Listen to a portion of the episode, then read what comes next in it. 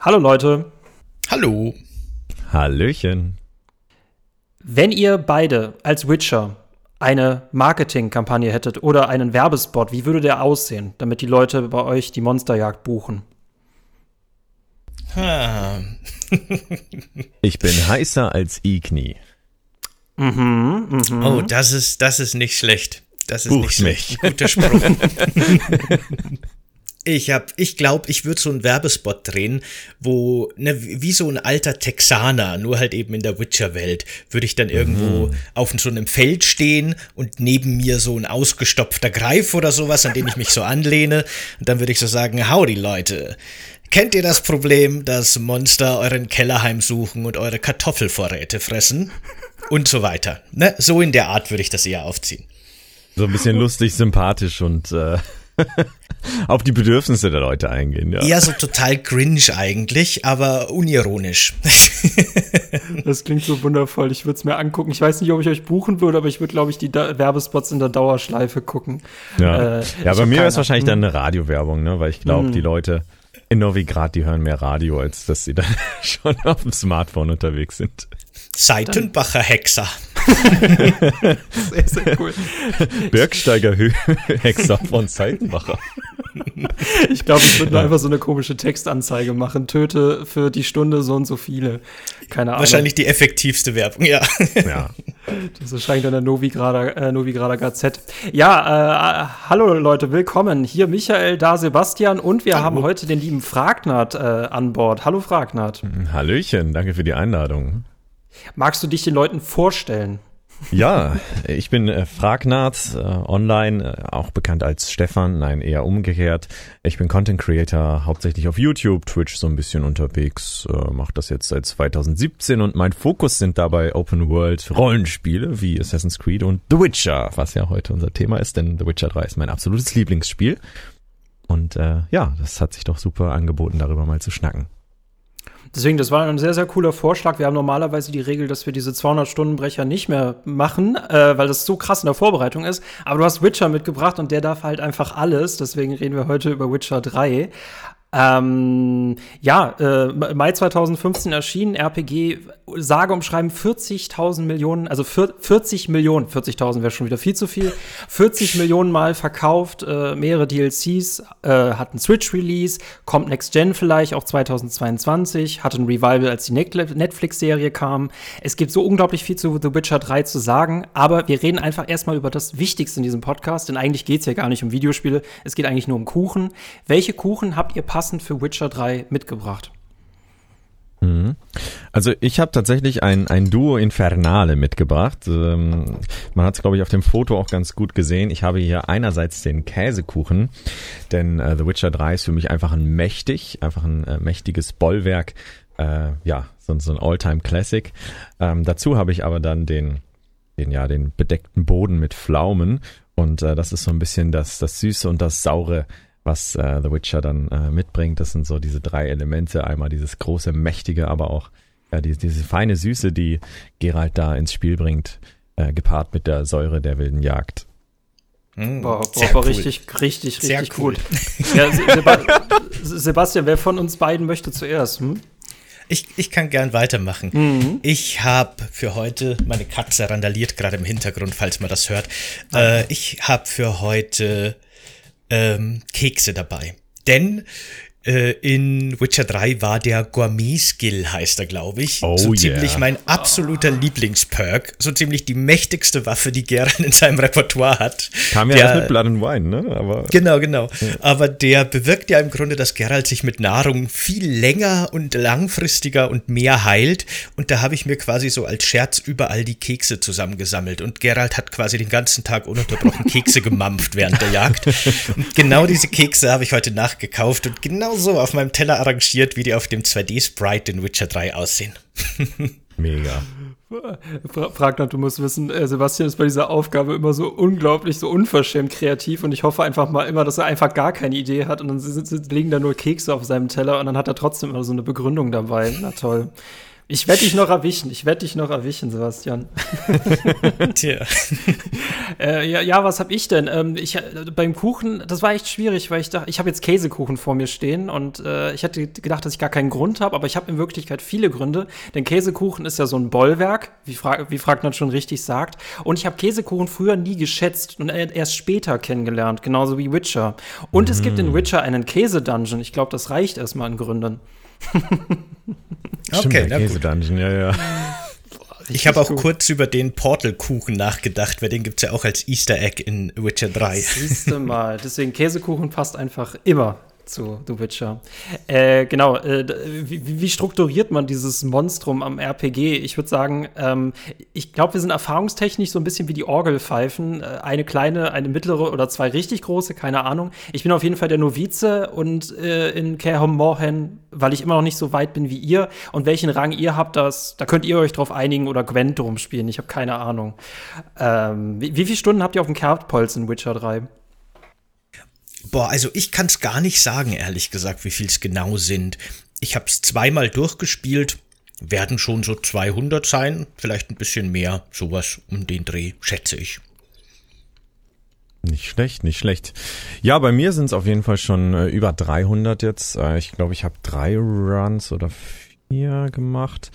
Also ich habe es schon ein bisschen mehr gespielt dann doch. Immer mal ein Stream dazu gekommen oder mal ein Video drüber gemacht. So, dann läppert sich das ja auch. Schauen wir mal auf Steam. 338,2 Stunden. Ja, das ist meine Zeit. Ja, nicht schlecht. Warum hast du gerade Witcher 3 heute mitgebracht? Witcher 3 ist mein absolutes Lieblingsspiel bislang. Also generell sind diese Rollenspiele genau meins. Und in der Kindheit war es so Gothic. Mhm. Sagt euch ja bestimmt was, weil ihr noch klar, hab ich der auch Zeit kommt. Abgenördet, wie blöd damals. Vor allem Gothic 2 natürlich, dann die Nacht des Raben DLCs. Aber ich habe immer wieder mal Spiele so wie Gothic gesucht und irgendwann wurde mir dann The Witcher empfohlen. Ich habe es mir im Sale tatsächlich gekauft, nicht zum Release damals. Ich hatte keinen Pre-Hype, das war noch, ja, da war ich so ein bisschen in dieser WoW-Zeit versunken und dann hat mich The Witcher da rausgeholt. Ich weiß es noch genau, ich war krank für 2 Wochen, aber diese Art krank, wo du ja zwar nicht arbeiten kannst, weil du zu schlapp bist, aber das noch irgendwie vor dir selbst rechtfertigen kannst, dass du den ganzen Tag vorm PC sitzt. Die beste Art, krank zu sein. Genau. Ist so. Und dann habe ich halt The Witcher mir im Sale geholt.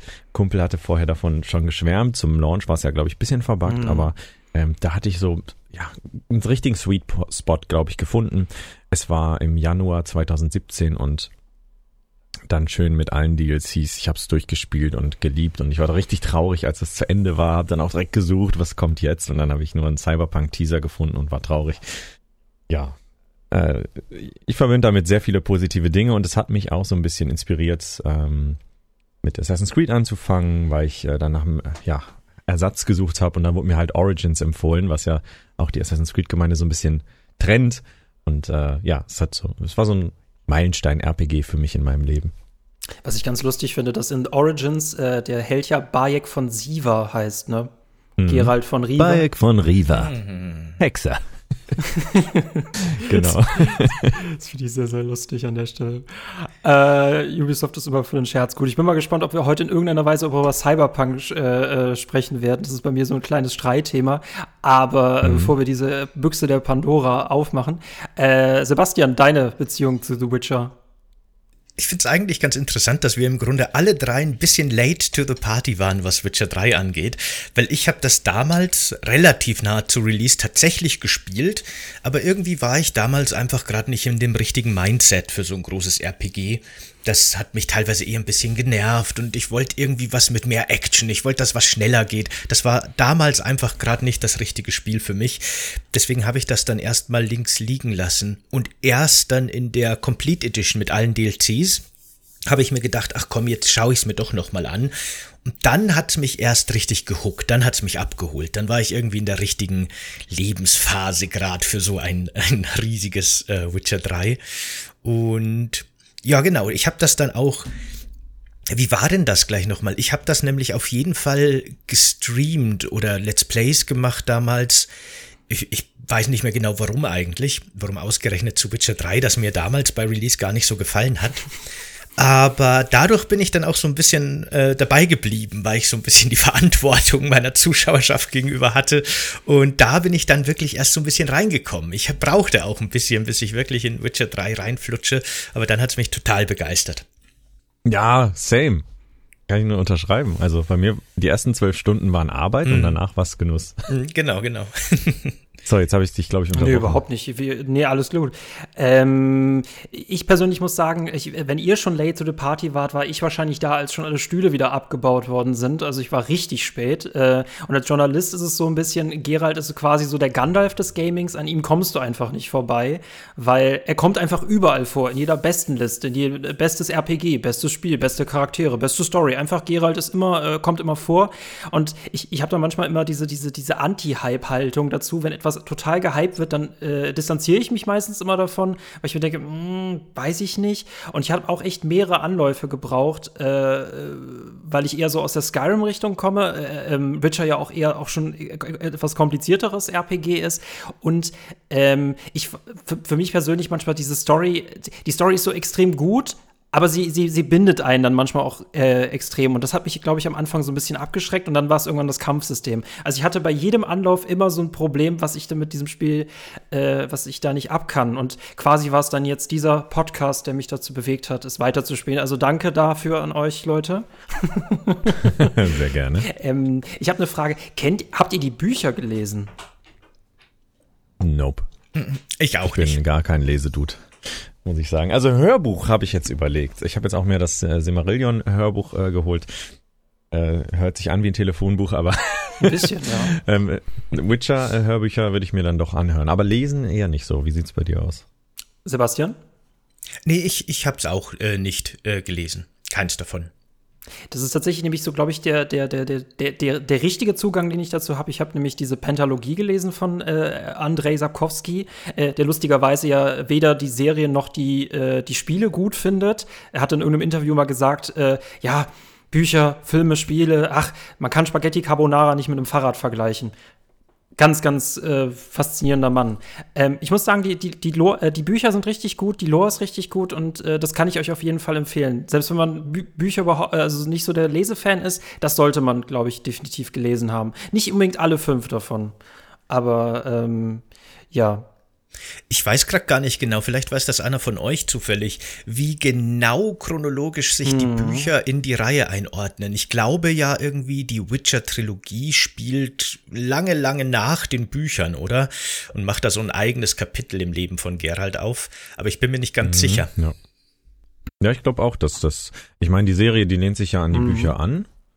Und das ist deutlich zumindest vor Witcher 3. Ja, ich muss mich auch outen. Ich habe den ersten Teil gar nicht gespielt von The Witcher und den zweiten nur kurz angespielt.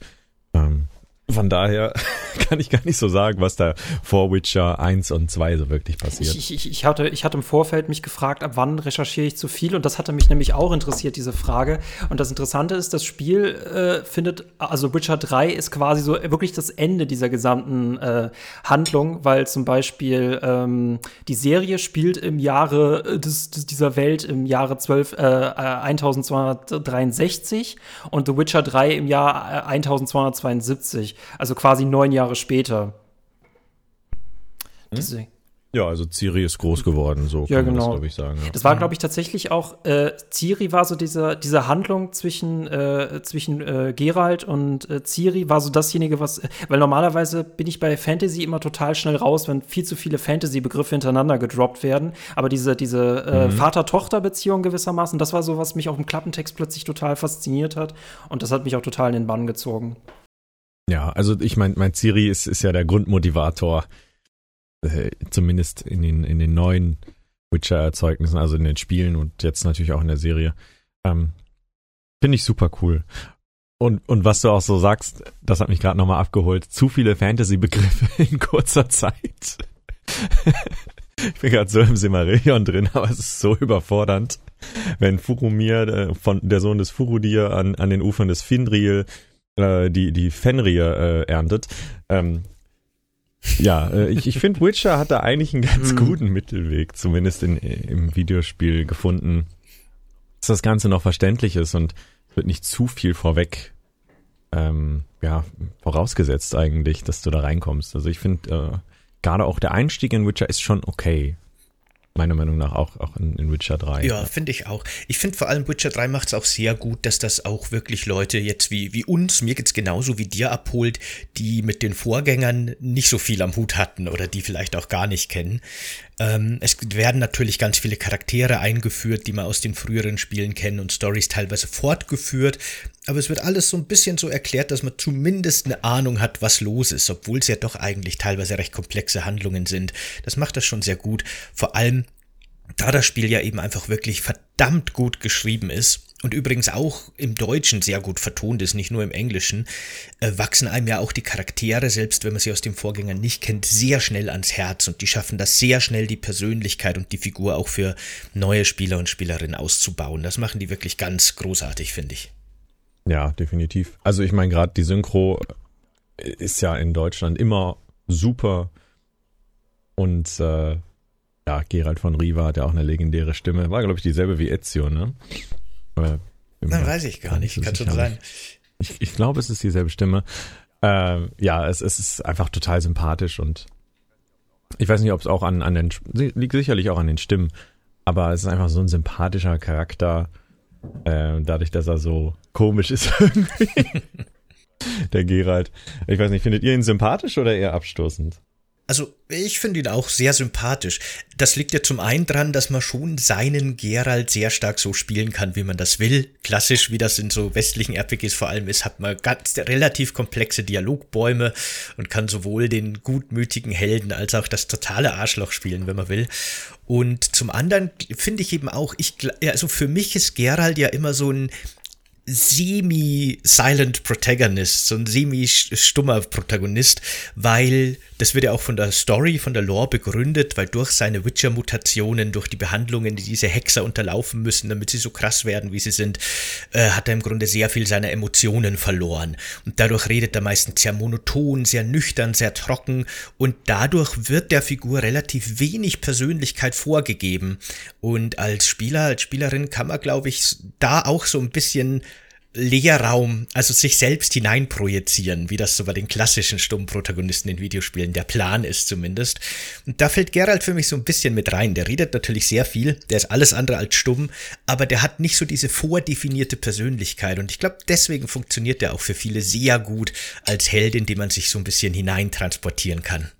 So ein bisschen die Leinwand, die unbeschriebene. Genau, ja. Genau. Er sagt dann nur, Ja, genau.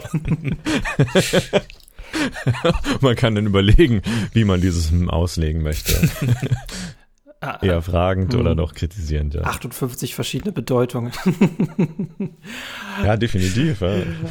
Ich muss persönlich sagen, ich mochte den irgendwie aus der, also ich weiß nicht, den mit einem Buch kann man irgendwie, den kann man so schwer fassen, finde ich. Den in der Netflix-Serie, den finde ich richtig gut gespielt. Also wirklich eigentlich so wirklich immer sehr schlecht gelaunter Typ, der eigentlich immer nur seine Ruhe haben will. Ich fand den in den Spielen immer so ein bisschen keck, so ein bisschen frech, ne? So ein bisschen, ich weiß nicht, clever, raffiniert. Deswegen, ich glaube, ich fühle mich eher zu dem in der Serie stärker hingezogen, aber ich konnte auf jeden Fall auch mit dem aus dem Spiel definitiv was anfangen, also mich sehr gut damit identifizieren.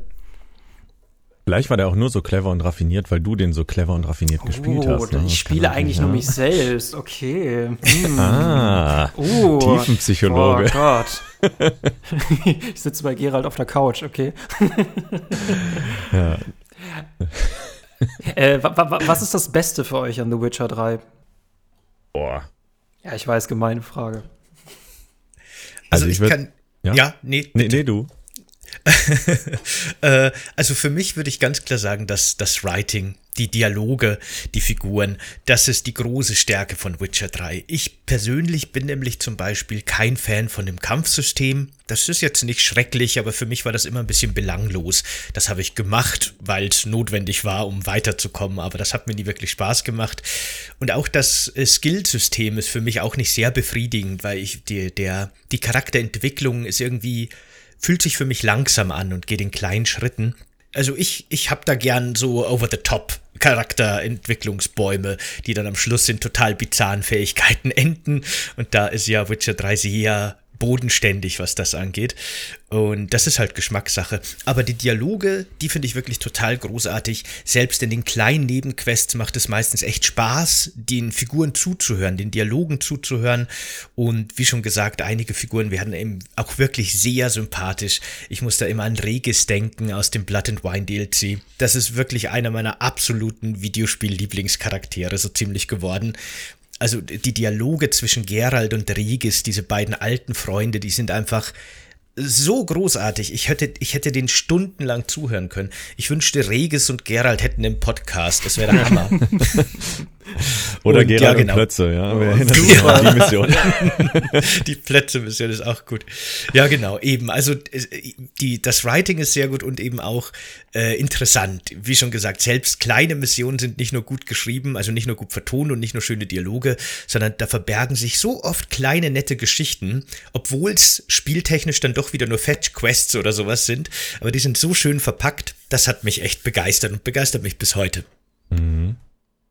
Also ich persönlich muss auch die Story als Ganzes eigentlich auf Platz 1 setzen, meiner Lieblingsfeatures oder der Sachen, die mich am meisten begeistern an The Witcher, weil es ist eins der wenigen Spiele, die mich überhaupt mit der Story gecatcht haben. Ich habe das sehr oft, dass ich die Story an mir vorbeifließen lasse. Ein sehr gutes Beispiel von mir ist da jetzt Far Cry 6 und es gibt diese Story, aber sie interessiert mich nicht, sie nimmt mich irgendwie, holt mich nicht ab. Am Anfang vielleicht kurz, aber Witcher hat das wirklich gemacht, so ich wollte Ciri retten, war total gespannt, was jetzt passiert und war auch die ganze Zeit bedacht, was jetzt durch meine Entscheidungen passieren würde, welches Outcome meine Entscheidungen in dieser Welt hätten und zwar passiert dann kein Terraforming oder so, aber du hast ja schon andere Enden, je nach Entscheidung und das fand ich super faszinierend und bei meinem ersten Run hatte ich sogar ein Ende, was ich total blöd fand, sodass ich halt motiviert war, das Ganze nochmal von vorne zu machen und ein Ende zu haben, was mir dann gefällt. Das hat mich wirklich fasziniert, diese Story, also es gab so viele gute Geschichten und wie du es auch schon sagst, nur die Liebe zum Detail, diese kleinen Geschichten, die auch teils nur nebenbei erzählt werden, einfach als Beispiel, da ist einfach nur ein Schlachtfeld und du siehst Schilde oder Wappen von Gefallenen und das wird vielleicht gar nicht in Worte gefasst von irgendeinem NPC oder Questgeber, aber du siehst diese Geschichte halt, du kannst sehen, was passiert ist in der Welt und es wirkt so lebendig. Und was mich aber auch tatsächlich noch begeistert, ist Builds bauen im New Game Plus, ne? Weil da muss ich sagen, beginnt für mich so ein bisschen auch der Gameplay-Spaß, ne, was du schon sagst, so diese großen Builds, die gibt's ja eigentlich gar nicht, wenn du Witcher normal spielst, du machst ein paar schnelle Angriffe, ein paar Zeichen, aber sobald du es einmal durch hast und auf einem höheren Level bist, dann kannst du auch wirklich so diese Wirbelwind-Builds oder dass du die ganze Zeit Igni spammen kannst und solche abgefahrene Dinge, das mache ich auch total gerne und das feiere ich mega. Ich finde das interessant, dass das ist auch so oft, ich habe es ja lange Zeit nicht gespielt, ich habe ja nur davon gehört, aber was ich an diesen Open-World-Spielen, gute Open-World-Spiele können eins, die können einfach alle, also 360 Grad hast du interessante Sachen um dich herum. Das liegt aber auch einfach daran, dass sie eine gute Lore haben, dass du in jede Richtung gehen kannst und mit irgendwas belohnt wirst. Und schlechte Open-Worlds, also wie die beispielsweise von Ubisoft, Assassin's Creed und Far Cry, hast du das Gefühl, da gibt's keine richtige Geschichte in dieser Welt. Also das ist eigentlich alles nur irgendwelche Kulissen, die aufgebaut sind und es gibt nichts mit Bedeutung und auch nichts von Interesse. Und deswegen ist es für mich meistens auch nur bei Open-World so, ja, du musst zu dieser Quest laufen und dieser ganze Weg fühlt sich für mich einfach wie so eine Bestrafung an, dass ich einfach nur schnell reisen möchte. Und gute Open Worlds sind halt diejenigen, wo ich gar nicht Schnellreisen benutzen möchte, sondern einfach reiten möchte und mich auch von links und rechts ablenken lassen möchte und kann. Und das gibt für mich eigentlich kaum Open-World-Spiele, die das so gut können wie The Witcher 3. Oder vielleicht noch mal gar nicht das Pferd nehme, sondern zu Fuß laufe lieber, ja. Das war damals schon echt faszinierend. Heute ist ja das technisch vielleicht nicht mehr so beeindruckend wie früher, aber das war das erste Mal wirklich, dass ich in einem Videospiel in einem Wald stand und so wirklich das Gefühl hatte von, ja, das ist ein europäischer, richtiger Wald, in dem ich hier stehe. Die Soundkulisse, wie der Wind durch die Wiesen geht, ne, wie die Bäume wackeln, das ist so schön gemacht auch. Das ist eine absolut schreckliche und richtig, richtig düstere und abgefuckte Welt, die aber schon auch einfach sehr schön in vielen Momenten ist. Dieser Kontrast, den finde ich auch sehr faszinierend. Ich stelle mir dich nur gleich wirklich vor, wie du da im Wald stehst mit deinem Schreibbrett und sagst, der Wind stimmt, Ja, das Gewächs stimmt, die Atmo stimmt. Genau. Doch, ich bin alles sehr abgehackt. Angetan. Ich meine, gut, dann wird man wieder von 500 Wölfen angegriffen. Also das Ökosystem ist dann wieder ein bisschen komisch in diesem Wald, weil es gibt 5 Rehe und 30 Wölfe. Okay, kein Wunder, dass die so aggressiv und ausgehungert sind. Aber gut, das war nur so nebenbei. Ja, Jäger-Beute-Populationsverhältnis stimmt dann nicht immer, ne? Da geht es dann mehr darum, Bedrohung für den Spieler zu schaffen. Aber ja, gut. Aber deswegen sind ja auch Hexer in dieser Welt so wichtig, genau. Ne? Die bringen das Gleichgewicht dann, ne? So genau. Bei diesen Quests wird vor allem auch gerade immer von der GameStar immer diese Quest um den blutigen Baron als die beste Quest, wenn nicht sogar die allerbeste Quest überhaupt der Videospielgeschichte genannt. Ich weiß nicht, wie wir das heute mit dem Spoiler-Part machen. Stimmt, das hatten wir dir gar nicht erzählt. Wir haben meistens so einen Spoiler-Part, dass wir halt noch trennen können. Ne? Ab hier könnt ihr zuhören, wenn ihr nicht gespoilert werden wollt. Ohne, dass wir zu krass darauf eingehen. Würdet ihr auch sagen, dass die Quest des blutigen Barons so zu den besten Quests der Videospielgeschichte gehört? Sie ist schon stark. Sie nimmt einen extrem mit. Manchmal habe ich gar keine Lust auf diese Quest, einfach weil sie mich so mitnimmt. Ne? Auch dann einen traurig stimmt. Und aber das ist ja, macht ja gutes Writing aus, ne? Die Emotionen zu vermitteln. Also ich würde sagen, sie ist schon eine sehr, sehr starke Quest. Ob es die beste ist, ich muss ehrlich sagen, ich habe da noch nie drüber nachgedacht, was jetzt die beste Quest aller Zeiten ist. Aber es ist schon sehr, sehr spannend und stark. Generell, gerade was das Wecken von Emotionen angeht. Ein bisschen was Positiveres wäre auch mal nicht schlecht, aber gut, das ist ja nicht das, was The Witcher einem eigentlich bietet, sondern es ist ja schon so dieses Düstere. Ne? Ja, genau, dem würde ich mich auch so anschließen. Ich glaube, für damalige Verhältnisse, aber auch heute noch, ist das definitiv schon eine sehr, sehr gut geschriebene Quest. Der Charakter, mit dem man da sehr viel interagiert, der Rote Baron, macht auch wirklich eine Entwicklung durch mit Höhen und Tiefen. Ich glaube, das ist nicht zu viel gespoilt, wenn man sagt, dass der ein Alkoholproblem hat, das auch sehr drastisch und dramatisch und realistisch dargestellt wird, weil er immer wieder zwischen Reue und ich trinke nie wieder was und um Gottes Willen und er liegt weinend am Boden und dann kommt man das nächste Mal hin und er ist wieder stockbesoffen und benimmt sich wie ein Riesenarsch. Das ist super schön dargestellt, aber auch super schwer, ne? Das ist schon unangenehm, auch diese Questreihe. Aber genau wie du sagst, das macht sie ja gerade so gut. Wie gesagt, die allerbeste, diese Superlativen sind halt immer schwierig, weil da müsste man jetzt jede Quest im ganzen Universum durchgehen. Wenn ich da auch an Planescape Torment oder andere storybasierte Spiele, jetzt Disco Elysium auch denke, da gibt's auch sehr starke, sehr gut geschriebene Figuren und Quests und so weiter. Keine Ahnung. Aber ja, es ist auf jeden Fall sehr, sehr stark und die bleibt mir auch sehr im Gedächtnis aus The Witcher. Verzeiht mir, das ist so ein Fluch von JournalistInnen, immer in irgendwie Superlativen denken zu müssen. Ja. Man kennt das ja auch als YouTuber mit Überschriften ja, und klar. Sowas. Das ist dann immer die beste Quest. Die beste, die schlechteste, es gibt nur 2 Schubladen. Ja. Fiasko, warum der blutige Baron so fies ist. Wie viele Stunden habt ihr mit Gwent zugebracht, beziehungsweise habt ihr auch eine Profikarriere damit angestrebt? Also ich habe gesagt, bei meinem ersten Versuch, Witcher 3 zu spielen, bin ich nicht so richtig in das Spiel reingekommen, habe dann aber ziemlich früh Gwent entdeckt und das hat mich tatsächlich sofort abgeholt. Ich habe dann wirklich The Witcher 3 in meinem ersten Playthrough damals doch recht lange gespielt. Ich habe aber tatsächlich alle Cutscenes-Dialoge übersprungen. Ich wollte einfach nur Gwent spielen. Und manchmal musste ich Story-Missionen erfüllen, damit ich gegen die neuesten Gwent-Meister antreten darf. Weil zum Beispiel dieser Moisek ist irgendwie einer der großen Gwent-Champions. Deswegen musste ich sehr weit in der Hauptstory fortschreiten, nur um Gwent spielen zu können. Und ich habe tatsächlich auch sehr, sehr lange dann auf meinem Tablet das Standalone Gwent gespielt und diese beiden mittlerweile Gwent Singleplayer-Spin-Offs und so. Gwent hat mich voll abgeholt. Das ist hat für mich super funktioniert. Also für mich ist Gwent auch echt fabelhaft. Es ist, glaube ich, mein Lieblings-Minigame in einem Game. Und es bettet sich perfekt in diese Spielwelt ein. Gut, ein Kartenspiel kann man immer, glaube ich, relativ einfach und sympathisch da unterbringen. Ich habe das Standalone nie gespielt. Oder die Standalones. Ich habe es immer nur in The Witcher 3 gespielt. Aber auch jetzt nie auf Profi-Niveau, würde ich sagen. Ne? Also ich habe dann immer doch nordische Königreiche, Artillerie und dann Horn zum Angriffsblasen. Vorne dann den Eis gespielt auf die gegnerischen Nahkampfeinheiten und dann hoffentlich gewonnen. Ja, ich spiele es immer mal gerne, so für 2-3 Stündchen, ne? Man verliert sich dann, man ist so unterwegs, will eigentlich gerade Cyrilla suchen, aber plötzlich kommen dann noch 2, 3, 4, 5, 6, 7, 8 Gwent-Spiele dazwischen. Das ist schon echt eine coole Sache, ich find's super. Ja, es ist eine wirkliche Bereicherung für das Game, meiner Meinung nach. Ich stelle mir das lustig vor, wenn Geralt dann auf Ciri trifft und Ciri sie ihn dann fragt, wo bist du denn gewesen? Aha, let's play Gwent. Wo soll ich da anfangen? Also es hat auf jeden Fall viel mit Gwen zu tun gehabt. Geralt, für ein scheiß Kartenspiel. Geralt von scheiß Riva.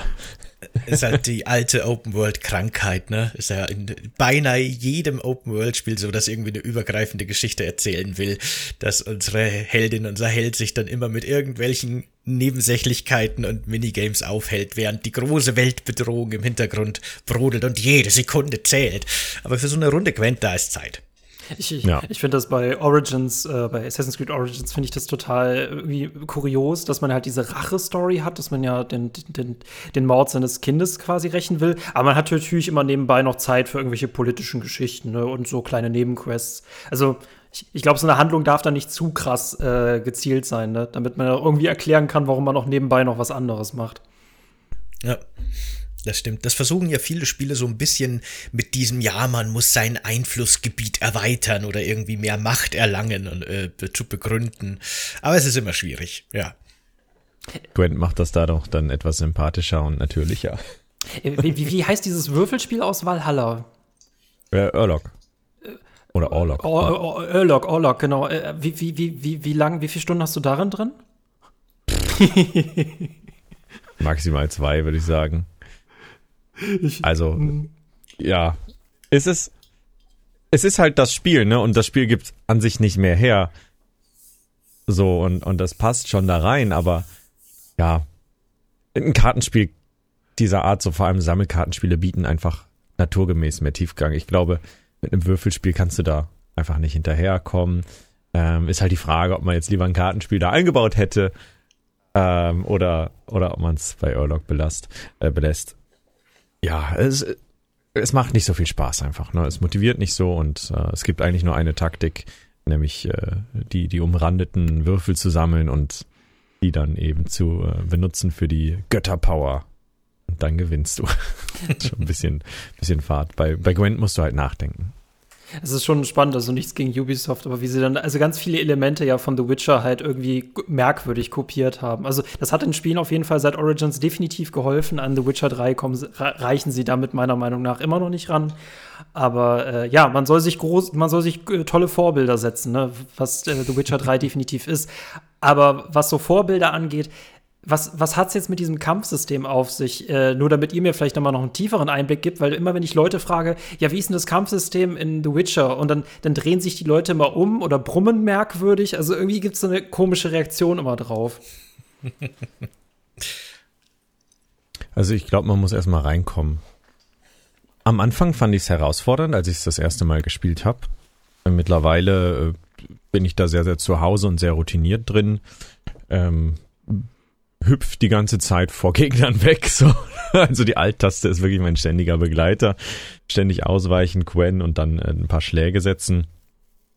Das Movement ist halt im Kampf ziemlich eingeschränkt, also Zäune sind ja der absolute Endgegner. Das ist nicht so smart geregelt. An sich, also ich finde, das Kampfsystem ist dann cool, sobald du im Endgame bist und wie vorhin bereits aufgeführt, so coole Builds bauen kannst und dass du auch wirklich einfach in deinem Artkreis stehst und die ganze Zeit Igni spammst auf die Gegner oder Irdenskreis, sorry, oder Art spammst und damit die Gegner einfrierst oder wie ein Wirbel durch das ganze Schlachtfeld durch, wie so ein Beyblade da durchfegst. Das ist schon ganz cool. Ich würde aber nicht sagen, dass es zu den stärksten Kampfsystemen von RPGs generell gehört. Das ist schon durchwachsen, würde ich sagen. Ich finde eigentlich immer auf dem Papier klingt für mich dieses Witcher 3 Kampfsystem und auch diese ganze Vorbereitung, dass man sich mit Tränken buffen muss, klingt immer total cool.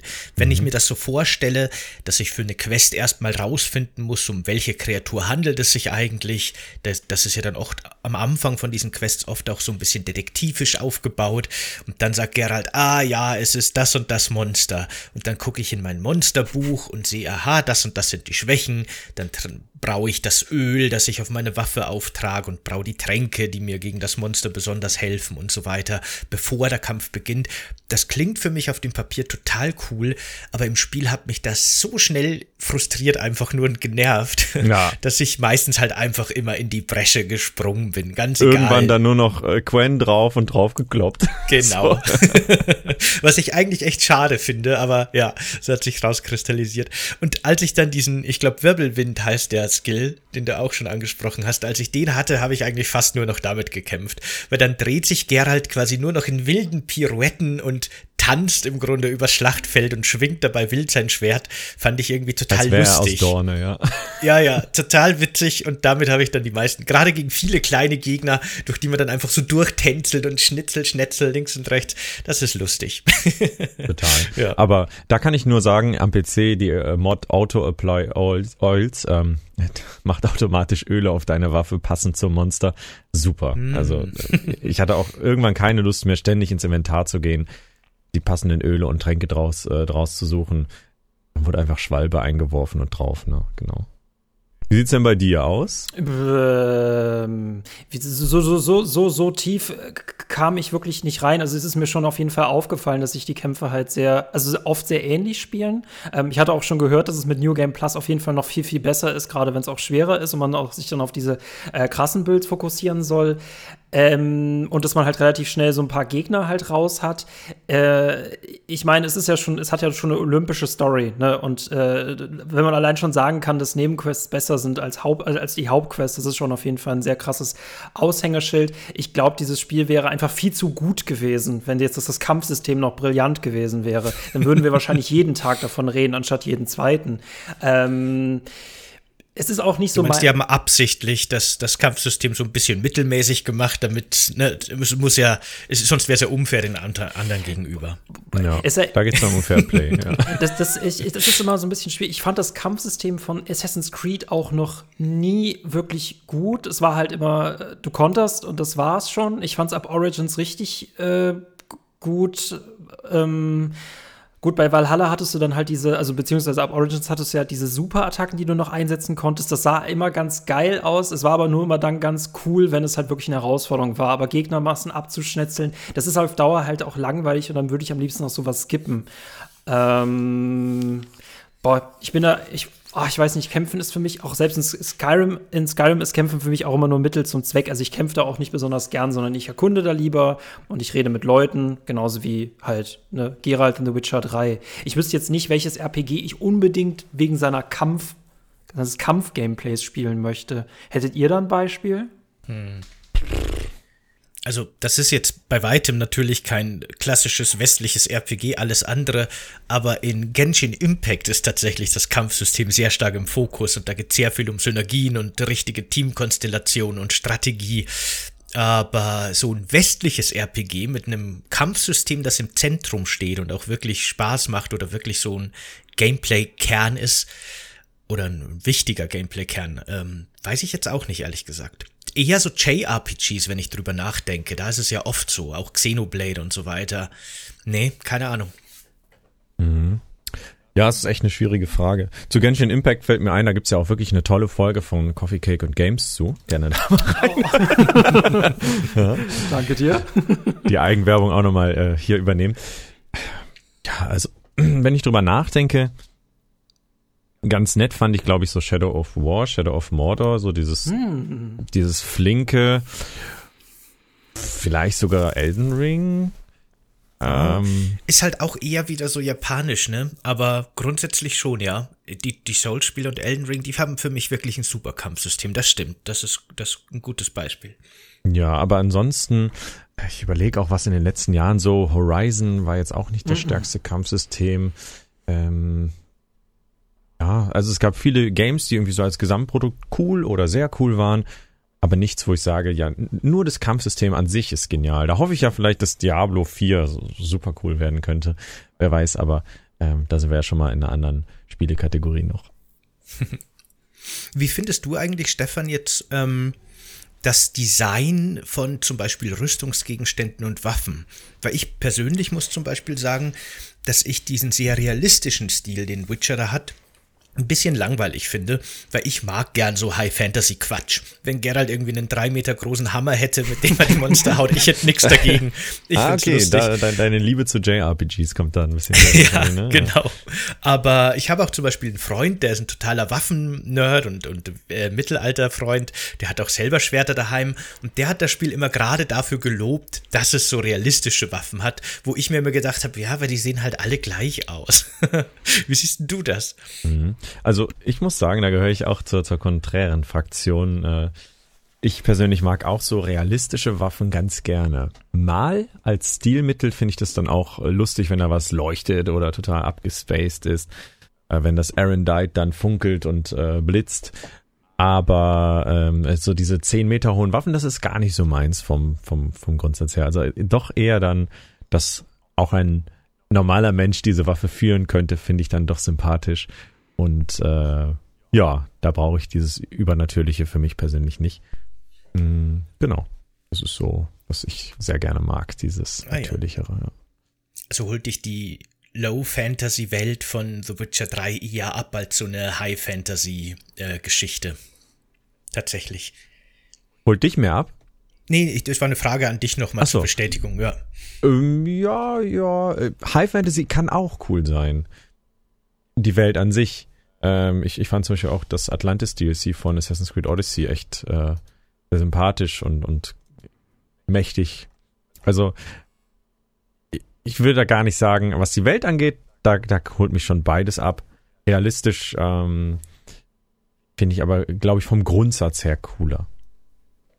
Ich glaub, da muss man immer sagen, kommt drauf an, wie es gemacht ist.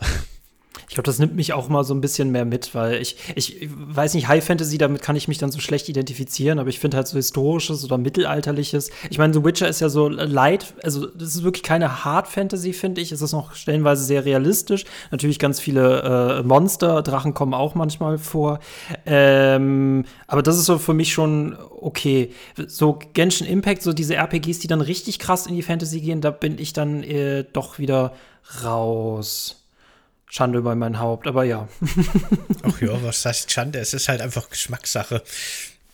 Wobei, ich habe ja auch zum Beispiel WoW lange Zeit gespielt und werde ich jetzt auch wieder spielen zum Wrath of the Lich King Re-Release. Das ist ja auch schon ziemlich abgedreht, ne? Und da sind die Waffen ja auch ein paar Meter groß, also. Ja, ich bin ja auch ein großer Monster Hunter-Fan. Mittlerweile habe ich mich echt satt gespielt an der Reihe, aber früher habe ich die sehr geliebt. Und meine Hoffnung, als die ersten Witcher 3 Trailer kamen, mit dieser Monsterjagd und so weiter, habe ich natürlich sofort so ein bisschen mit Monster Hunter verknüpft. Und ich glaube, auch da war ich am Anfang ein bisschen enttäuscht, dass die Kämpfe so ganz anders sind. Mhm. Dazu fällt mir das Lied ein, Damage, Damage. Falls du es kennst.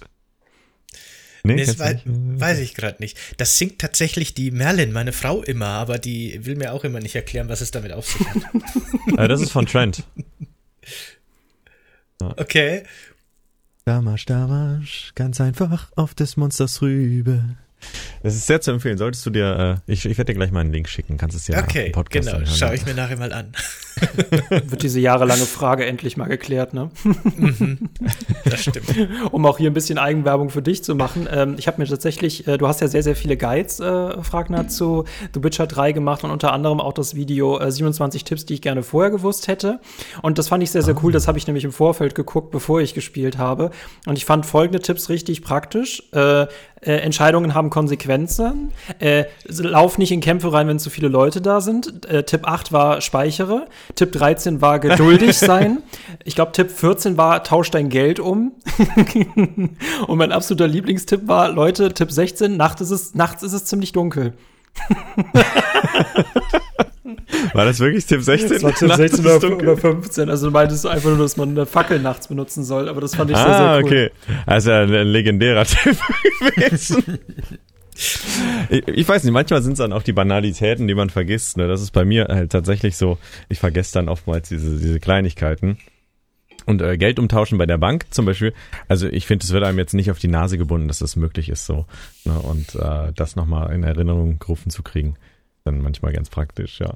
Das wusste ich tatsächlich sehr lange nicht, dass man Geld umtauschen kann. Ich hatte halt 100.000 Münzen in meiner Tasche, dachte mir, irgendwo für eine Quest werde ich die schon mal brauchen. Und dann wurde mir klar, ach so, nee, ich muss hier, okay, alles klar. Ich stelle mir das so lustig vor, wenn du bei einem Händler bist und der dann sagt, nee, wir nehmen diese Währung nicht an und Geralt rennt einfach wütend raus. Ach, diese moderne Welt. Das war früher alles so viel einfacher. Damals war wirklich alles besser, ja. Nee, ich fand das sehr, sehr cool. Also ich habe mich so ein bisschen wie ein Kaer Morhen gefühlt und du stehst vor mir und gibst mir diese Tipps und Schüler, lerne zu speichern und nachts ist es ziemlich dunkel. Ja, Meister. Ja, aber wenn du keinen Autosave hast, absolute Vollkatastrophe. Ja. Erstmal 3 Stunden Speicher von Spielstand verloren oder so. Ja. Was sagst du jetzt nach so vielen Jahren an Guides und an Weisheiten in The Witcher 3? Ja. Was soll ich denn sagen? Wie ist diese Frage gemeint? Was war das Feedback? Was ist so dein Schluss danach? Also könntest du noch mal so viele Videos machen oder bist du mit dem Thema relativ durch? Es gibt tatsächlich vieles, was man noch nicht behandelt hat.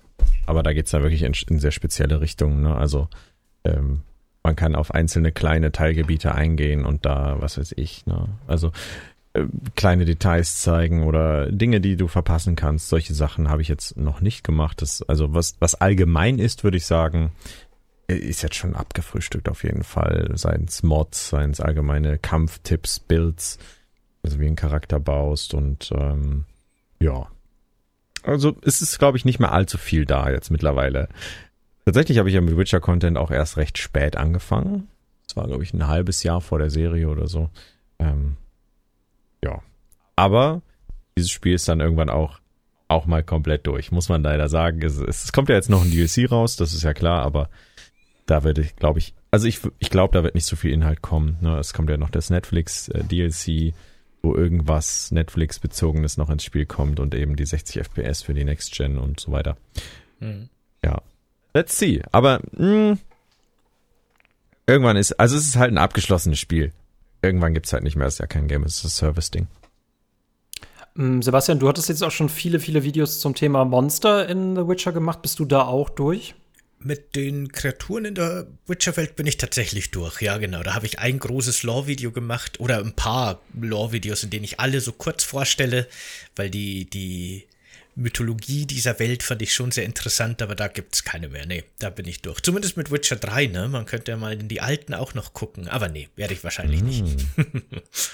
Hat einer der anwesenden Witcher 1 und Witcher 2 gespielt? Also für meinen Teil nein. Ich hab's nach Witcher 3 aus Interesse beides angespielt, beziehungsweise Witcher 2 sogar schon vor Witcher 3, aber das hat mich auch irgendwie nicht abholen können. Insofern jeweils vielleicht 2 Stunden, würde ich sagen. Also nein. Ja, same. Also Witcher 2 habe ich, glaube ich, so 1,5 Stunden gespielt und Witcher 1 gar nicht. Möchte ich eigentlich mal nachholen, aber wie das so ist, man hat eh einen Pile of Shame, der unendlich groß ist. Da kommt das dann leider zu kurz. Das stimmt. Das ist dann die Frage, wo Witcher liegt, ne? Also ungefähr auf der Mitte oder ganz unten. Im Pile of Shame. Ja, das ist dann die Frage, ne? Genau. Dadurch, dass das jetzt ein digitaler Pile of Shame ist die Ordnung da drin natürlich auch. Naja, also ich glaube, meine Steam-Bibliothek fast alleine irgendwie 600 Titel plus. Ja. Ist viel. So ist das. Es gibt zu viele Games. Bitte, ich will dich nicht andauernd unterbrechen. Sorry, ich bin ruhig. Nee, ist schon okay. Ich wollte nur, überhaupt kein Thema. Ich wollte nur kurz reinquetschen, weil wir vorher über Minispiele, über Gwent und so geredet haben. Hat einer von euch schon die neueste Version von Cyberpunk mal getestet, in der es ein plötze-zentriertes neues Minigame gibt, das man in Cyberpunk spielen kann? Am Arcade-Automaten? Ja, nee, genau. Habe ich noch nicht gespielt, aber ich habe es schon gesehen. Das ist ganz lustig. Ne? Das ist so ein bisschen wie wie Mario Brothers oder so, das alte, glaube ich, ja. Ja, so ein sehr alberner Endless Runner, wo sich auch über die Glitches in der frühen Version von Witcher 3 lustig gemacht wird. Und da muss man eben mit Plötze Hindernisse überspringen und möglichst weit kommen. Ich habe es auch selber nie gespielt, aber ich fand das sehr nett. Ein sehr nettes, spätes Easter Egg, das da seinen Weg nochmal reingefunden hat in Cyberpunk. Ja, total. Cyberpunk erlebt ja gerade auch seinen zweiten Frühling mit Release der Serie und ja, ist schon krass, was Netflix da auch möglich macht, muss man sagen. Ja. Ich finde das interessant, dass Sebastian, dass du das schon übergeleitet hast, bevor ich es überleiten konnte. Genau, meine Frage wäre nämlich jetzt um Cyberpunk gegangen. FragNart, und wenn wir wahrscheinlich auch in einem eigenen Video darüber reden müssten, deine Meinung zu Cyberpunk 2077, vielleicht an der Stelle noch. Uff. Erst gigantischer Hype, wie bei wahrscheinlich jedem, und dann ich würde nicht sagen kompletter Absturz. Ich hatte das Glück, dass ich es auf dem PC gespielt habe.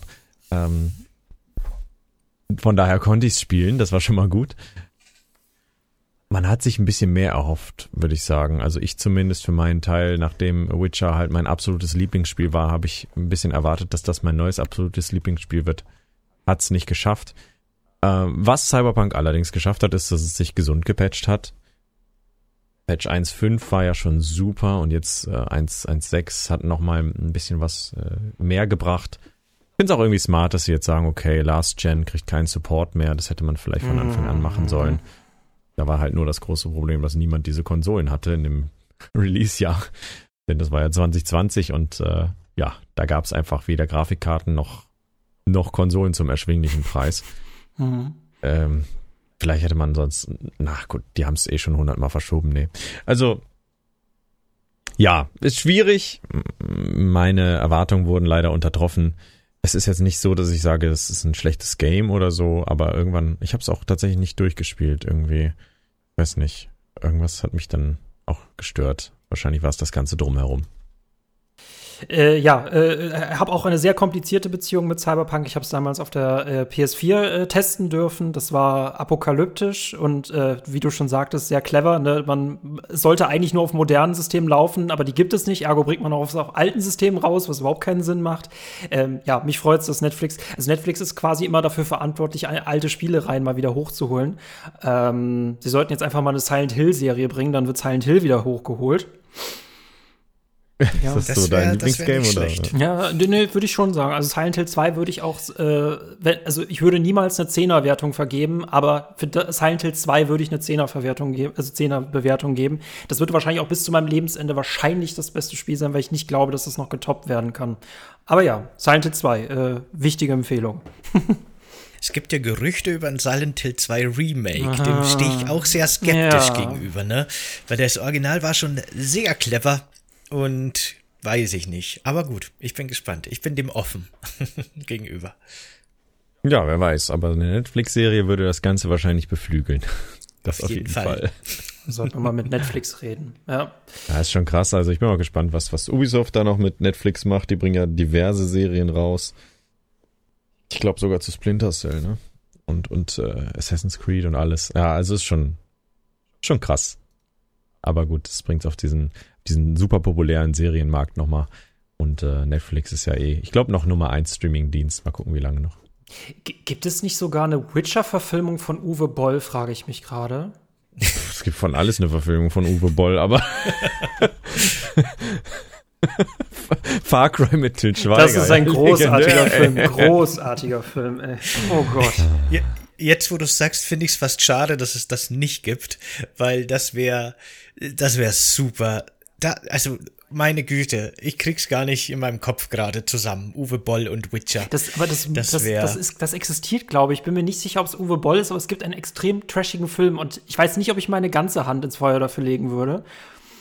Ich weiß, dass es eine Original, ich glaube, eine polnische Serie gibt, die anscheinend relativ trashig ist oder irgendwie sowas. Aber das weiß ich auch nicht genau. Ah, jetzt will ich, dass es existiert. Aber ich weiß, einfach nur zum drüber aufregen.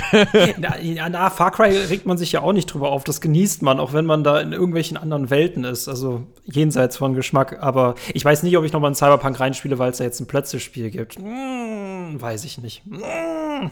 Na. Na, vielleicht spiele ich es nochmal durch, wer weiß. Wenn man Gwent in Cyberpunk spielen könnte. Ui. Das wäre ein Argument. Das wäre nicht schlecht, ja. Cyber-Gwent. Winterpunk, ja. Das wird nur noch besser. Was mich noch zu einer Frage bringt, was sind eure Erwartungen an The Witcher 4? Das beste Spiel aller Zeit. Das beste Spiel des Jahres, ja. Ja, des Jahres. 2026 dann oder ja, 27? Keine Ahnung. Ja,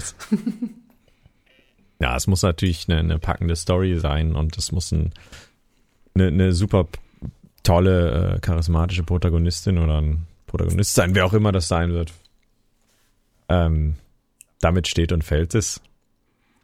Ich weiß nicht, ob sie nochmal an so einen Witcher 3 rankommen können. Who knows? Hoff's auf jeden Fall irgendwie. Ja. Es ist natürlich eine romantische Vorstellung, die man davon so einen Witcher 4 hat, wenn der dritte Teil das Lieblingsspiel von einem ist. Das ist eine schwierige Frage mit Witcher 4. Natürlich hat man da viele Erwartungen und Hoffnungen, aber ist nicht mittlerweile schon, oder zumindest viele wichtige Personen, die auch an Witcher 3 mitgeschrieben haben, haben doch mittlerweile jetzt das Studio verlassen, CD Projekt Red. Da gab es viel Wechsel im Team und so weiter. Cyberpunk war auch für deren Image wahrscheinlich nicht besonders gut. Mal schauen, ob sie sich da erholen können. Ich glaube, Witcher 4 wird auch einen schwierigen Start haben, wird skeptisch beäugt werden. Wer weiß, ob die nochmal auf das Niveau von Witcher 3 kommen können. Keine Ahnung. Ich hatte ja auch das Glück, dass ich Cyberpunk auf der PS5 spielen konnte. Da lief das Spiel eigentlich auch okay und ich hatte auch Spaß damit, aber selbst ohne große Bugs ist es halt nicht so auf Witcher 3 Niveau. Ich fand es sehr gut, aber nicht Witcher 3. Und ja, keine Ahnung. Ich bin echt skeptisch, ob Witcher 4 nochmal was werden kann. Oder ne, Witcher 4 unter Anführungsstrichen, es ist ja eine neue Geschichte. Ohne Geralt und so weiter. Wer weiß. Naja, ich bin skeptisch. Wird, glaube ich, schwierig, ja. Ja. Auch einen neuen Protagonisten nur zu installieren. Also schwierig. Zumindest erwarte ich wenigstens Geralt-Anspielungen oder ihn sogar als Nebencharakter irgendwie, dass man ihn mal trifft. Who knows? Ja. Wer weiß. Glaubt ihr, dass es dann wahrscheinlich ähnlich wie bei Assassin's Creed ist, dass die Leute dann immer rumweinen, wir wollen Ezio zurück, Ezio war Beste. Und wenn dann in Witcher 4 kein Geralt mehr folgt, wir wollen Geralt zurück. Na, das ist schon schwierig, wenn man so einer Reihe sein Gesicht wegnimmt. Ich meine, Witcher ist Geralt, ne? Gerade für viele Videospielfans, definitiv. Und ich glaube, das ist eine echte Herausforderung, dass man da gut vermitteln kann, auch im Vorfeld. So von wegen, guck mal, hier ist die neue Figur, die ist mindestens genauso gut wie Geralt oder sogar besser. Das ist schon schwierig, glaube ich, das Fans so rüberzubringen. Na, total. Also mich erinnert so ein bisschen daran, als kein AC mehr mit Ezio gab. Ihm wird bis heute nachgeweint und ja, gut, nun ist CD Projekt nicht Ubisoft, aber ich glaube, wenn es einmal so einen absoluten Fan-Favorite gibt, dann ist es sehr, sehr, sehr, sehr, sehr, sehr schwierig, da überhaupt noch mal dran zu kommen.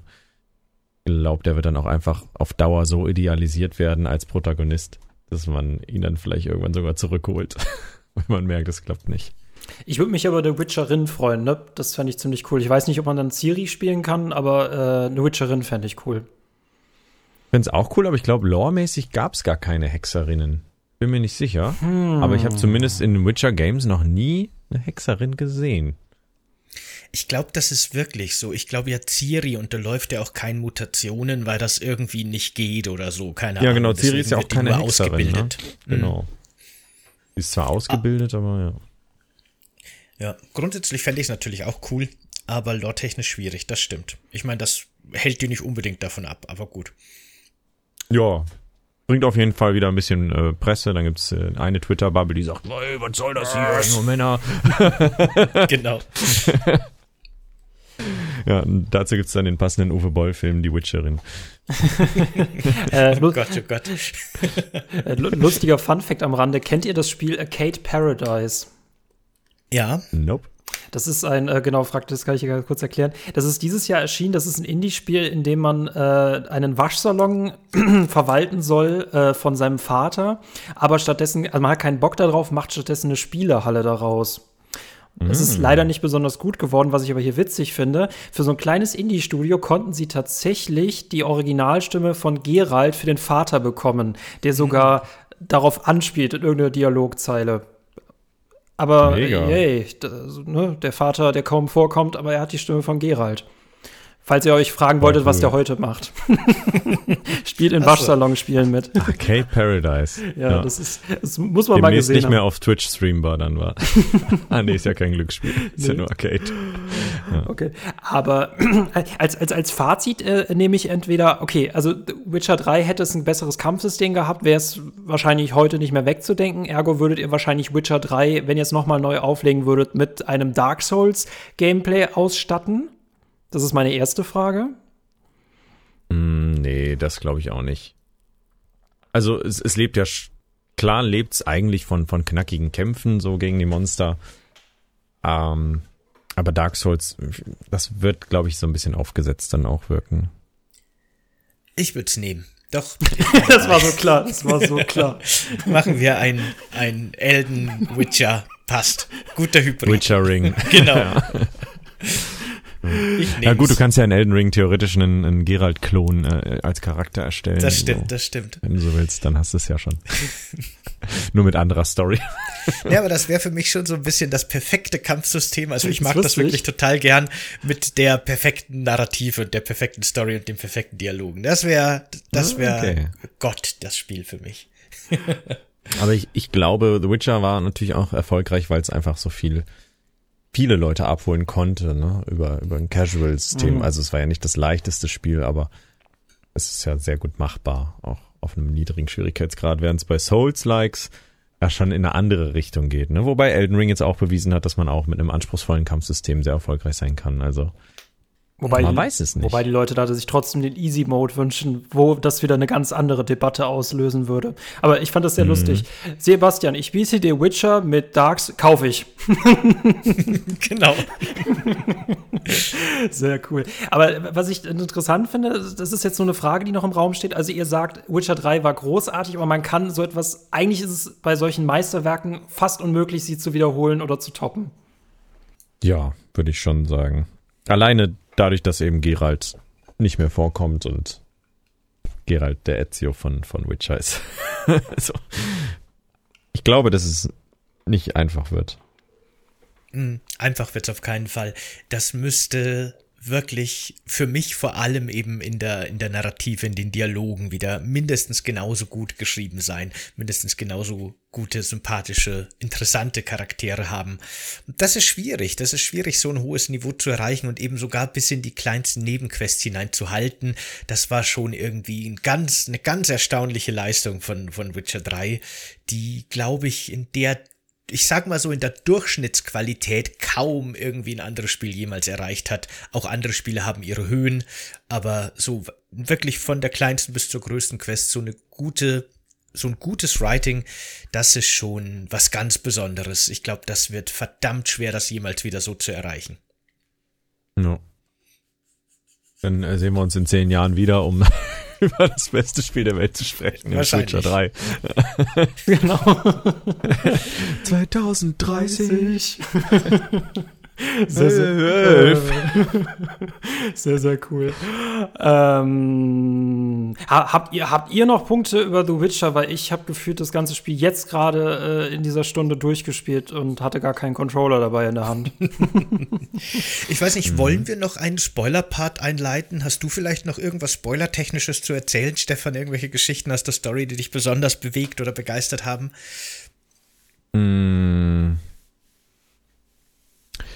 Also, ja, besonders spannend fand ich die verschiedenen Enden und Outcomes. Da können wir gerne noch drüber reden, ja. Also, dann läuten wir jetzt den Spoiler-Part ein, genau, oder wie? Ganz offiziell beginnt jetzt hier der Spoiler-Part, liebe ZuhörerInnen. Ihr wisst Bescheid, wenn ihr Witcher 3 selber noch spielen wollt, wenn ihr euch nicht spoilen wollt, Quests, Ende, alles Mögliche kann jetzt vorkommen, dann macht jetzt am besten aus oder springt zum Ende. Und genau, los geht's. Spoiler-Part eingeleitet. Geralt stirbt. Was? Nein. Welches Ende hattest du denn bei deinem ersten Playthrough? Das würde mich interessieren. Ciri geht da in die frostigen Lande und ist für immer weg. Das war. Aha. Das war mein Ende. Fand ich ganz blöd. Ich hätte natürlich lieber gehabt, Ciri als Hexerin mit Geralt, das fand ich ganz toll. So, und das habe ich dann auch in meinem zweiten Playthrough, habe ich darauf hingespielt, dass das auch so klappt. Ne? Muss natürlich sagen, mit Hilfe des Internets, aber fand ich legitim. Aber ohne da jetzt ein 3-Stunden-Ding drauf aufzumachen, welche Sachen, wie viele Schrauben muss man dafür drehen, damit das so ausgeht? Extrem viele, oder? Im Regelfall sind es nur die Talks mit Ciri, die du richtig machen musst. Also du musst ihr, glaube ich, so ein bisschen Freiraum lassen, sie wertschätzen und sie nicht bevormunden. Ich glaube, das war so der Weg. Es sind halt über das ganze Spiel verteilt dann eben Entscheidungen oder Konversationspunkte und ich kann es kaum fassen, wie viele das noch waren, leider. Vielleicht waren es 5 bis 10 Konversationen oder vielleicht sogar nur 5, aber die eben verteilt über eine Spielzeit von 40 Stunden oder so, ne? Und das musst du dann irgendwie im Blick haben. Ich finde das auch echt total interessant und spannend und ich weiß nicht, wie ich dazu stehe. Da haben wir, glaube ich, schon mal drüber geredet in irgendeiner Form, Michael, dass wirklich so kleine, teilweise so Nebensätze in Dialoge sind, die dann über das Ende entscheiden. Das ist jetzt nicht die große, weltbewegende Entscheidung, wo man weiß, oh, jetzt wird's aber ernst, sondern das ist wirklich so, ja, Ciri, lass deiner Wut freien Lauf und hau den Tisch hier jetzt mal kaputt vor dir oder, nee, komm, bringt doch nix, gehen wir. Das sind so die Entscheidungen, die dann tatsächlich das Ende beeinflussen. Und ich finde das eine ziemlich coole und spannende Idee, dass man wirklich einfach dieses Ende nur aus so einem relativ subtilen Umgang mit dieser Ciri eben, mit dieser Cirilla, sich so zusammensetzt, ohne dass man das großartig weiß eigentlich. Aber andererseits fand ich es am Schluss dann auch ein bisschen frustrierend und enttäuschend, dass man eben nicht das Gefühl hat, dass man jetzt hier bewusst Einfluss genommen hat. Ich bin da, wie gesagt, zwiegespalten. Ich finde das Konzept cool, aber irgendwie auch ein bisschen unbefriedigend am Ende dann, wenn man es nicht weiß. Ja, auf jeden Fall. Man kriegt das dann halt präsentiert. Ne? Das ist die Folge deiner Entscheidung und man hat sich die ganze Zeit nur gedacht, ja, ich wollte doch nur das Beste für Ciri. Ja. Hab sie halt so ein bisschen in Zaum gehalten und nicht gesagt, hier, lass deiner Macht freien Lauf, sondern so ein bisschen auch auf die Konsequenzen bedacht. Und das war dann genau das Falsche. Wenn man will, dass sie quasi überlebt. Das ist aber ja. Ich muss auch sagen, ich hatte nämlich auch bei meinem richtigen Playthrough, sage ich jetzt mal, das schlechte Ende und da kommt dann ganz am Schluss diese Szene, wo Geralt einfach total deprimiert, total frustriert, total gebrochen in so einer dunklen Hütte im Sumpf sitzt und dann zoomt die Kamera so langsam raus und man sieht, wie sich ein Haufen Monster so über die Löcher und Fenster des Gebäudes so reinschleichen und dann ist quasi Ende, dann kommt die Schwarzblende, Abspann, Schluss und das ist, finde ich, schon ein sehr starkes Ende. Ich fand das auch sehr irgendwie auch frustrierend natürlich und düster, aber die Inszenierung und so, das Ende hat mich voll abgeholt. Ich habe mir dann auch die guten Enden am Schluss nochmal angeguckt auf YouTube und die sind natürlich sehr viel schöner und positiver und dann trifft man Ciri wieder und dann reden Geralt und Ciri nochmal und alles ist schön. Aber ich muss schon sagen, ich finde, das schlechte Ende ist eigentlich das stärkste. So emotional hat mich das am meisten abgeholt. Das war schon krass. Ja, ich meine, so negative Emotionen bewegen einen auch irgendwie mehr, ne? Das verstehe ich schon. Aber Happy End wünscht man sich dann irgendwie schon, wenn einem die Charaktere ans Herz gewachsen sind. Ja, ich erinnere mich auch noch genau, wie dann die Monster da über das Haus krochen und ich dachte auch, nee, nicht wirklich. Und jetzt ist er so deprimiert, dass es ihm alles egal ist. Das war schon traurig, vor allem, weil man eben 50 Stunden darauf hingearbeitet hat. Das wollte ich nämlich gerade auch anmerken, ja. Dass es gut ausgeht und dann war alles umsonst, so nach dem Motto. Jetzt habe ich hier 50 Stunden investiert und jetzt werde ich am Ende auch noch bestraft. Geld zurück. Ja, und es gibt in dem Spiel eben keinen Neuladen. Also nicht so einfach, weil die Entscheidungen teilweise halt wirklich dann schon 40 Stunden her sind. Ich weiß jetzt schon, dass ich Herzrasen kriege, wenn ich so weit spiele und dann mit Ciri in einem Gespräch bin und dann denke, oh nein, du musst jetzt genau das Richtige antworten, sonst geht's schlecht aus. Ähnlich ist es ja mit Aerondight, ne, bestem Silberschwert des Spiels. Das kriegst du eben nur, wenn du dich nach den Rittertugenden verhältst. Allerdings kriegst du diese Quest erst, nachdem du schon einige dieser Handlungen eben durchgeführt oder nicht durchgeführt hast, ne? Sagen wir es, du musst jemanden verschonen oder einem Armen Geld geben. Und du weißt es gar nicht, dass du diese Tugenden erfüllen musst, und irgendwann 10 Stunden später erhältst du die Quest und dann steht da schon Schiff fehlgeschlagen im Worst Case. Ja, dann, herzlichen Glückwunsch, ja. Die wissen aber schon, was das für eine Welt ist, ne, was ein Hexer so für einen Job hat, ne? Also ich würde da jetzt nicht mit solchen Illusionen dran gehen. Rittertugenden in so einer Welt, schon klar. Hm. Ja gut, das ist dann halt Toussaint, oder das ist alles etwas romantischer. Das stimmt. Den Blood and Wine, den Blood and Wine DLC fand ich nochmal die Krönung des Ganzen. Also den fand ich schon nochmal sehr, sehr, sehr, sehr gut. Der übertrifft für mich das Hauptspiel sogar nochmal. Ich habe schon gesagt, Regis und Geralt, die beiden, die sind für mich einfach der absolute Hammer. Ich mag auch diesen Mystery-Fall mit diesen Vampiren und wer ist jetzt der Mörder und so weiter. Das war ein sehr guter DLC, muss ich auch sagen. Ja, total. Hat echt Spaß gemacht. Also ich liebe auch Blood and Wine. Generell mag ich auch so dieses Mediterrane. Gut, der Filter, der ist jetzt ein bisschen übertrieben über der Landschaft, aber ja, es hat einem nochmal so ein ganz, ganz anderes Setting gegeben mit den Vampiren und es war schon cool. Aber Gaunter Odim fand ich auch stark. Also ist alles irgendwie ganz cool gemacht.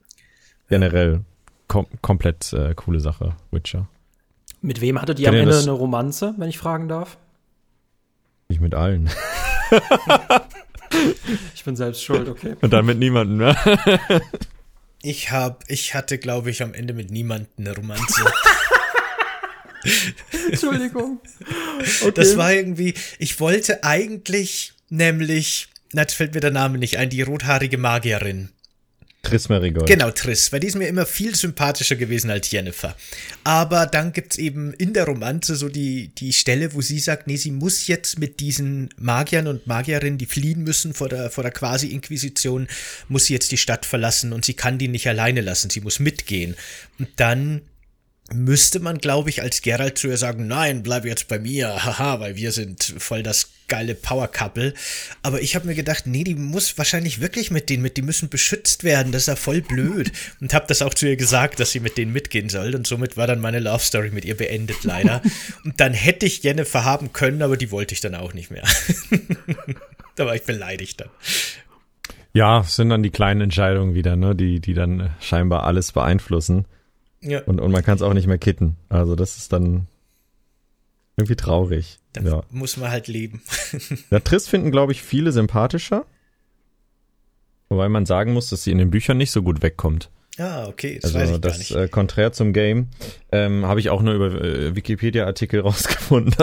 In den Büchern ist sie wohl ziemlich egoistisch. Ah, okay. Und das kommt in dem Spiel, finde ich, gar nicht rüber. Nee, es gibt da krasse Unterschiede, ja. Hm. In den Spielen ist sie ja total selbstlos und bringt sich selber in Lebensgefahr, um ihre mit magisch Begabten zu retten und so weiter. Das ist ja ganz eine andere Figur, also klingt das zumindest. Ja, Hexer sein Burnout-Job, ne? Ja, auf jeden Fall. Also Fulltime, 24/7, no sleep. Den ganzen Tag Tränke konsumieren. Kekse essen bei Sebastian, ne? Mhm. Ja, was in den Keksen drin ist. Oder eben schönen Käsekuchen. Wie war der eigentlich? Der war vorzüglich. Das kümmert mich um die Kekse. Die waren auch sehr lecker. Ein bisschen trocken. Ich hätte mir Milch dazu holen sollen. Aber ich glaube, in Witcher 3 gibt es gar keine Milch. Da gibt es nur Wein und Wasser. Insofern... Hätte nicht so gut gepasst. In Kombination wird es ja dann meistens von der Fensterbank geklaut, also war vielleicht smarter. Hatte die Santa Claus-Kombi. Ja, genau. Dann kommt der Kuhboss und snackt es weg. Und wie war deine Kuchen-Kombi? Ja, das war wirklich perfekt. Ne? Das war schon fast ein Lied aus Käse und Pflaumen. Ja, sehr gut. Also es hat mich wirklich nochmal in die Welt von Witcher geholt und nach Weißgarten gebracht, wo die Pflaumen schön wachsen. Ja, vielen, vielen Dank. Das fand ich sehr großartig. Ich hoffe, ihr habt es auch genossen. Ja, herzlichen Dank für die Einladung. Mir hat es viel Freude bereitet, hier mit euch zu schnacken über das beste Spiel aller Zeiten. Ja, hat mich auch gefreut. Super cool, dass du da warst. Sehr schön. Willst du irgendwann wiederkommen, FragNart? Ja, unbedingt. Unbedingt. Vielleicht zu einem anderen Thema oder zum Thema The Witcher nach 100 Jahren immer noch das beste Spiel. Müssen wir dann mal gucken. Ja. Während wir alle drei unsterblich geworden sind, nur um diesen Podcast dann halten zu können, ne? Das wäre nicht schlecht, oder? Also irgendwie, ja, sonst lassen wir uns einfrieren. Ja. Bin dabei, machen wir. Und dann hat's hoffentlich Dark Souls Gameplay. Boah, ja. Das wäre super, ja. Sebastian, wo kann man diesen wunderbaren Podcast denn hören? Diesen ganz monsterfreien Podcast, zumindest meistens, kann man entweder auf YouTube hören, auf dem Kanal Coffee Cake and Games. Dort könnt ihr diesem Video, das ihr hier gerade seht, auch gerne ein Like geben und ein Abo dalassen und abonniert den Kanal natürlich. Das wäre besonders schön. Ihr könnt uns gerne mitteilen, was ihr von The Witcher 3 haltet, was ihr von unserem Podcast heute gehalten habt, welche Meinung habt ihr zu den verschiedenen Figuren, was erhofft ihr euch für Witcher 4? Habt ihr noch Hoffnungen oder ist das Thema für euch schon gelaufen mit Cyberpunk? Hat euch das enttäuscht? Sagt uns gerne Bescheid. Und ansonsten findet ihr diesen Podcast auch auf jeder App, die es da draußen irgendwie gibt, von Spotify über Apple Podcast-Dingens, wie auch immer die App heißt. Dort könnt ihr auch den Kanal sehr gerne, beziehungsweise den Podcast sehr gerne abonnieren und auch dort freuen wir uns natürlich sehr über eine positive Bewertung, über welches Bewertungssystem auch immer und wenn möglich könnt ihr uns auch da bei verschiedenen Apps zumindest einen Kommentar da lassen. Wäre sehr freundlich von euch, würde uns freuen. Vielen Dank fürs Dabeisein, vielen Dank fürs Zuhören, vielen Dank nochmal an Stefan fürs Dabeisein heute. Da und ja, Michael? Genau, noch einen Punkt, die nächste Hausaufgabe und ich denke, es wird dann Blood Omen 2 sein. Ach so, wissen wir das wirklich schon? Bin mich mir gar nicht so sicher. Leute, es wird auf jeden Fall eine nächste Hausaufgabe geben, wir wissen gerade noch nicht welche. Wir sind ein bisschen durcheinander gekommen mit unseren Spielankündigungen fürs nächste Mal, aber Blood Omen 2 könnte sein, sagen wir mal. Ihr wisst ja, wie es ist. In letzter Zeit geht's drunter und drüber. So ist es. Ja, kann ich nur bestätigen. Na schön. In diesem Sinne, Leute, vielen Dank. Ciao. Ciao, macht's gut. Tschüss. Macht's gut.